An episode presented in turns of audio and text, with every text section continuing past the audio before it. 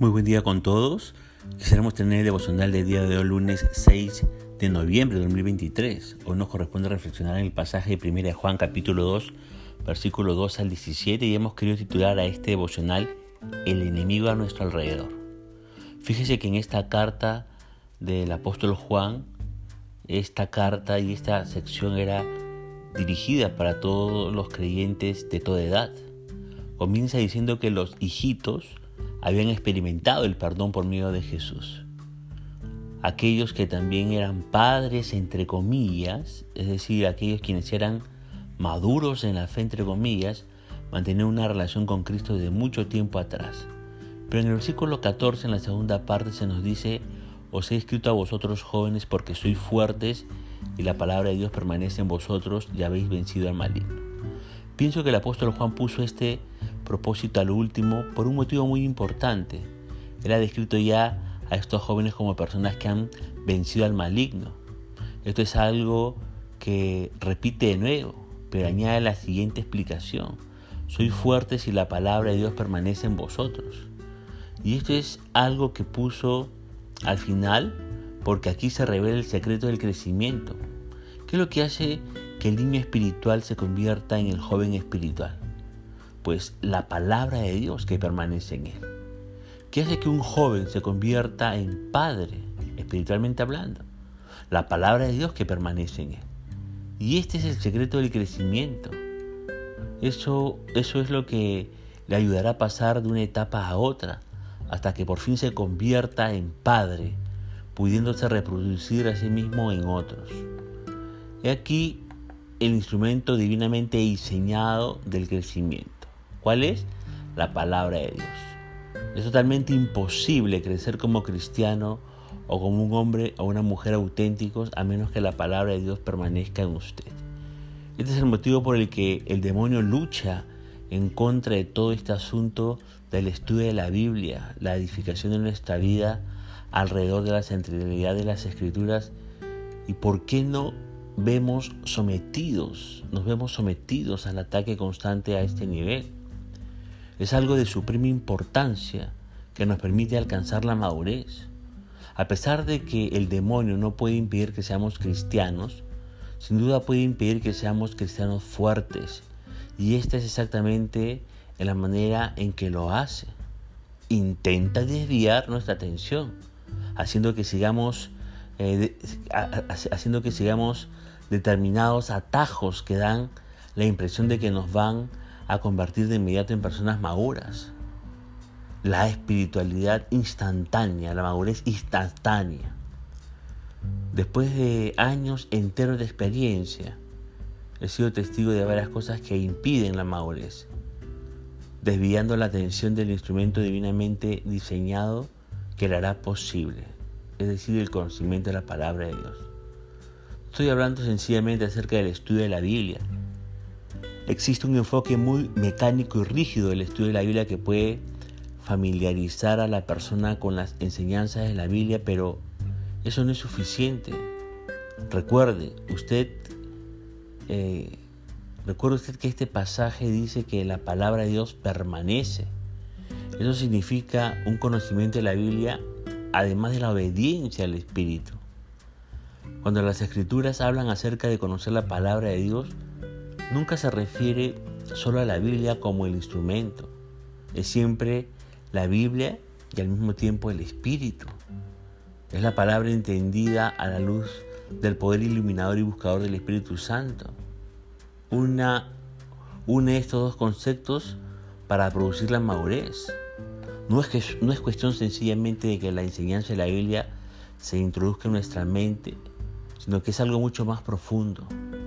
La palabra se apodera de nosotros, aunque primero nosotros nos apoderamos de ella, haciendo que la palabra viva en nosotros de este modo, ¿no? haciendo que la palabra viva en, en nosotros de este modo, penetrando en la conciencia, apoderándose de la voluntad, exponiendo los pensamientos y las intenciones del corazón. Y eso es lo que produce la madurez. Esto significa que nuestro estudio debe ser deliberado el conocimiento de la palabra de Dios debe ser mucho más que una afición o diversión para nosotros, más que una opción en la vida.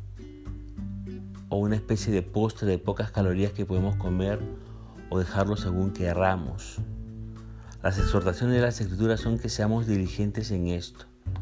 Sea usted diligente en lo que se refiere a buscar las escrituras y en estudiar la palabra. Qué gozo sentimos cuando el estudio deliberado de la Biblia pasa de tengo que a deseo. Por eso le pregunto, ¿de qué manera aumenta nuestro deseo de pasar tiempo y poner en práctica la palabra vida de Dios? ¿De qué manera? Ahora fíjese lo que dice el verso 16, porque nada de lo que hay en el mundo, lo deseo de la carne, lo deseo de los ojos y la vanagloria de la vida, proviene del Padre, sino del mundo. Las áreas concretas mencionadas en este versículo son aquellas en las cuales debemos luchar contra el pecado. No basta con decir no améis al mundo. Debe reducirse a aquello con lo que de hecho tenemos contacto, de modo que Juan añade nada de lo que hay en el mundo y lo define. Nos da una lista de, de estos aspectos diferentes diciendo esto no proviene, no proviene del Padre, sino del mundo. A fin de rechazar una filosofía determinada, es preciso que lo hagamos mediante ciertas condiciones, ciertas acciones concretas. Esta es la primera. Dice la codicia de la carne. En las escrituras esta palabra carne es simplemente algo más que el cuerpo. Es la naturaleza pecaminosa, la condición caída de la humanidad que se encuentra presente en el cuerpo. Ahora, ¿en qué consiste esta codicia de la carne? Hay ciertas cosas que nuestro cuerpo desea, que son perfectamente adecuadas y han sido dadas por Dios.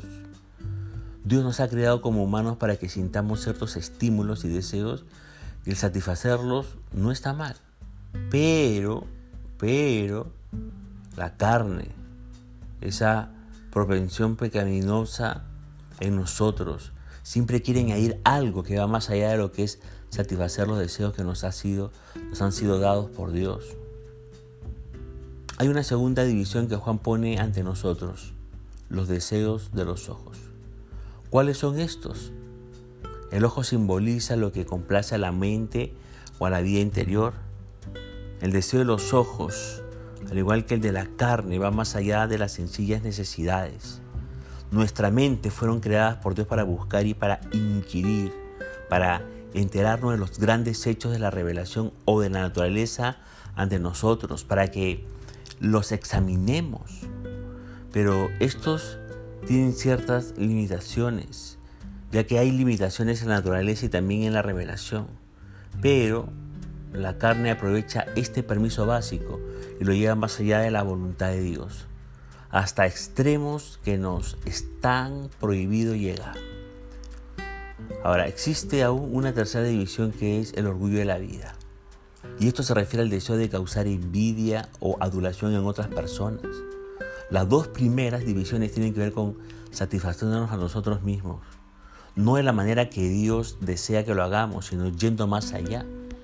Pero fueron dirigidas hacia nosotros y solo involucran a otros de manera incidental.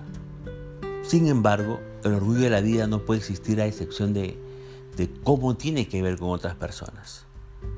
El orgullo pretende crear una sensación de envidia, de rivalidad y de ardientes celos en los corazones de otras personas y nos causa placer hacerles esto a esas personas.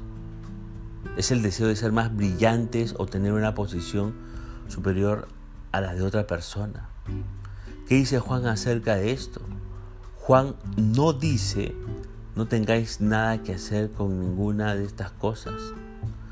Juan no dice esto, pero lo que sí dice es, no améis estas cosas, no pongáis corazones en ellas, no las consideréis importantes, no os dediquéis a amontonar cosas, no améis los justos, los, pero no améis los lujos y la comodidad y no os esforcéis por ser más brillantes que otras personas.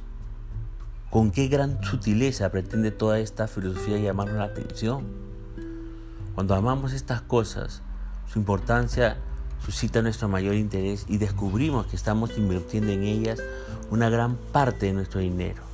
Ocupan un lugar prioritario en nuestros pensamientos de manera que estamos constantemente soñando con aquellas cosas que esperamos poder conseguir y es entonces cuando estamos en peligro, en terrible peligro. Esto es lo que el apóstol quiere dejar perfectamente claro. Por eso para terminar este devocional le pregunto, ¿cuáles son los tres aspectos en los que nos vemos obligados a participar en nuestra lucha contra, nuestra lucha en contra de nuestra concupiscencia y nuestro orgullo. ¿De qué manera resulta esto evidente en nuestro modo de, de pasar tiempo y de gastar el dinero? Recuerde por favor, usted y yo tenemos que reconocer que hay un enemigo a nuestro alrededor y tenemos que vencerlo en el poder del Señor. Punto final para andar del día de hoy, deseando que la gracia y misericordia de Dios sea sobre su propia vida, como Dios mediante hasta una nueva oportunidad y que el Señor le bendiga.